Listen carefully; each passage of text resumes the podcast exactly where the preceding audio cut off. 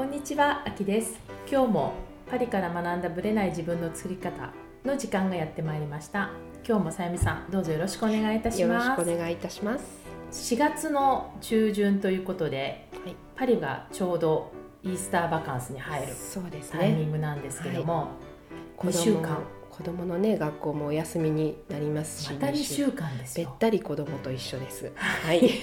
この2週間どうやって過ごされたあんですか？の我が家は去年もそうだったんですが、ええ。ースペインのうマラガっていうアンダルシア地方えにあるコスタデルソルっていう、うん。あの海岸のリゾートがあるんですね。海海沿い、う海沿いです、うん。そこに行く予定です。また同じとこです去あ、年。同じとこなんですね。もう一度ここって決めるとリピートしあ、リピーター型なんですね。そうなんです。そうなんです。新しいところをこう一生懸命探そうっていう感じではなくなく。一度行っったら。かったらまた行こうみたいな。うちとスタイル違いますね。ちょっとね違いますうちはもう。だ旦那次第なので。うちはもう一回行ったところは基本行かない。あそう。もう行きたいとこいっぱいあるから、ええ。リピートしてる暇があったら新しいとこ行ってみたいっていう感じのタイプなんですよね。例えばバリがいいって言ったらバリに何度も行っちゃうタイプ。やっぱリピーター型なの本ね。当に同じとこばっかりです。ファミリーのスタイルが出ますよ全然まね。た違いますよね。はい。本当に。じゃあちょっと一週間。一週間ぐらいですか？1週間です。はい。はい。楽しんでって言っていただければとはい。思います。あきさんとこは？私はねイースターはいます。います。あもうこの2週間終わるとあともう夏休みまでないので、はい。もう夏休みに出かけるので、うん。もうイースターはおとなしくでももしかしたらちょこっとだけ行く。ね、うん。ちょっっとベルギーとかオランダとか近場に。近場はい。で行こうかなと、うん。夏に北上したいタイプ。あ冬に北上はしたくないので。うちは常に暑いところな暖かいところを求めて。南南方に行くわけね。そこも本当ファミリーの,、スタイルが出ますね。ね、スタイルが出ますね。はい、それでは本編スタートです。今日はですね、質問が来ているので、それにお答えしたいなと思います。はい。ペンネームミシェルさんという方からです。はい。それではじゃあさゆみさん読んでいただけますか？はい。こんにちはいつも楽しみにしているミシェルと申します。悩んだ時不安な特にメール講座の補足音声を何度も聞き気持ちを落ち着かせています。あきさんのお声は本当に癒されるので大好きです。今回あきさんがポッドキャストを始められると聞いて大変嬉しく思いました。そこで早速質問させていただきたいと思いメールいたしました。質問。自分軸を持つと持つことは自己中になることとどう違いますか？日本の企業で働きながら自分軸を持って夢を実現するためのヒントを教えてください。欧米の国々はさまざまな人種や民族文化背景の持つ人で構成された国ということもあり異なる価値観の人々がいる中で生きていくためには自己主張をするということが当たり前とされ日本人の空気を読む文化とは違うと聞きました。自分という個人の内面を優先させる考え方が当たり前というのはとても羨ましく思います。私もそのような感覚を身につけて自己主張できるようになりたいし自分軸を持ちたいのですが自己中心的な人とどう違うのかいまいちピンときません。おそらく私は自分軸や自己主張という言葉に間違った定義づけをしている可能性があります。具体例を挙げると私は海外旅行に行くのが長年の夢なのですがその夢を叶えるには会社を休むまたは辞めるしかないとします。ちなみに私は海外旅行未経験です。他の上司や同僚が有給を使わず真面目に働いている中一人だけそんなことをするのは自己中心的と思いいつまでたっても夢を叶えることができずにいます。海外旅行の資金を貯めるために生き生きと働く私は自分軸で自分軸ですが夢を叶えるために会社を休みたいと思う私は自己中だし周りに申し訳ないという考えに陥り一人でモヤモヤしています。夢を叶える資金を会社から給料という形でもらっているのに会社に迷惑をかけてしまう。私のような自己中心的な理由で休みが欲しいと思う人材はきっと社内での居心地も悪くなりそうなので夢を叶えるには会社を辞めるしかないなないのだろうかとも考えています。自分のやりたいことを叶えられた快感は素晴らしいものであるとアキさんはメルマガでおっしゃっており私もその通りだと思います。しかし日本の企業に勤めている限り空気を読んで夢を諦め周りに合わせていかなければいけないのかなと認めたくはありませんが思ってしまいます。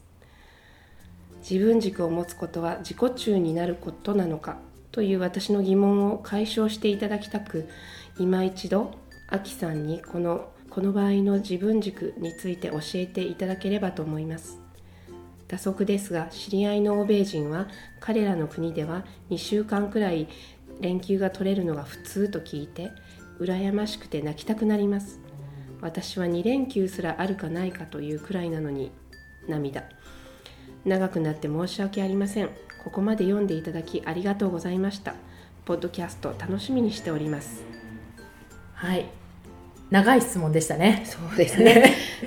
あのでも彼女の悩みは深刻じゃないかなと思うし、まあ、日本の企業に勤めている方ではよくありがちなと思いますね。ね、はい、2連休しか取れないってすごいですよね。短いよね。ちょっと例えばフランスではありえないですよね。ありえない。休しか取れないっていうのはありえない、うん、うん、5週間取るような民族なのでね、ね、確かに。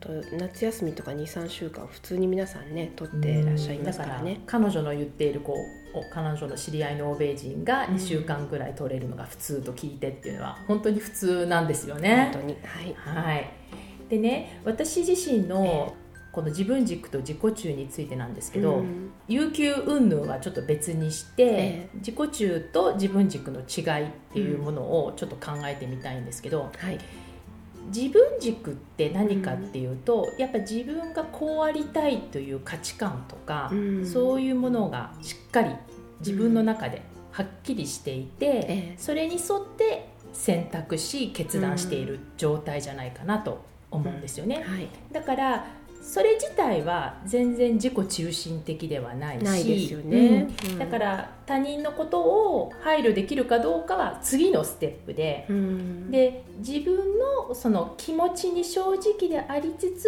うん、他人のことも考えられる、まあ、やっぱ社会の中で生きてるので他人のことも思いやられるっていうのは自分軸の考え方だと思うんですよ。はい、で自己中はどうかというと、逆に言うと他人のことは考えないで自分のことだけ考えてい。るっていう状態ですよね、うん、だから自分のことも考えてるかもしれないけどそこに他人は全く入ってこないっていう感じなんですよね。で自分勝手っていうのは案外自分勝手なんだけれども、うん、自分の本当にありたい状態を分かってるかどうかっていう前提もまあ不明なんですよね、うん、実際は分からないんで、私自身はだから他人が他人を置いてきぼりにしてるかどうかっていうことの前に、うん、まず自分のやりたいことがはっきりしてるかどうか。でそれとう、ね、うん、他人との価値観のすり合わせができるかどうかっていうことじゃないかなと思うんですよね。まずじゃあ自分のやりたいこと、うん、自分にとって大事なことをクリアに、した上で他人とどうしていくかっていうことですよね。そ、ね、すり合わせというか。それが自己中じゃないっていう、うん、そう自分の軸でやっている。うん、でこの自己中のそのさっきの有給の話ね、うん、こうみんな一生懸命働いてるのにっていうのは、まあ、会社のカルチャーなので、そのカルチャーの中で自分はどう折り合っていくかっていうことしかないと思うんですよね。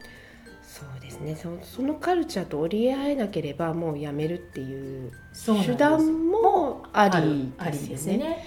折り合えるんだったらそこでなんとか。そうなんですよ、うん、私のね知り合いでやっぱりすごく仕事をきちんとして、うん、逆に言うと文句を言われないぐらいやって、うんはい、有給を例えば最初は週末プラス1日、うん、週末プラス2日ぐらいに伸ばしながら、ちょっとずつ。伸ばしてって、うん、それでも支障がないように周りの人とうまく協力していったりしていきながらこう自分のこうエリアというかこう影響力を逆に広げてってる人もいるんですよ。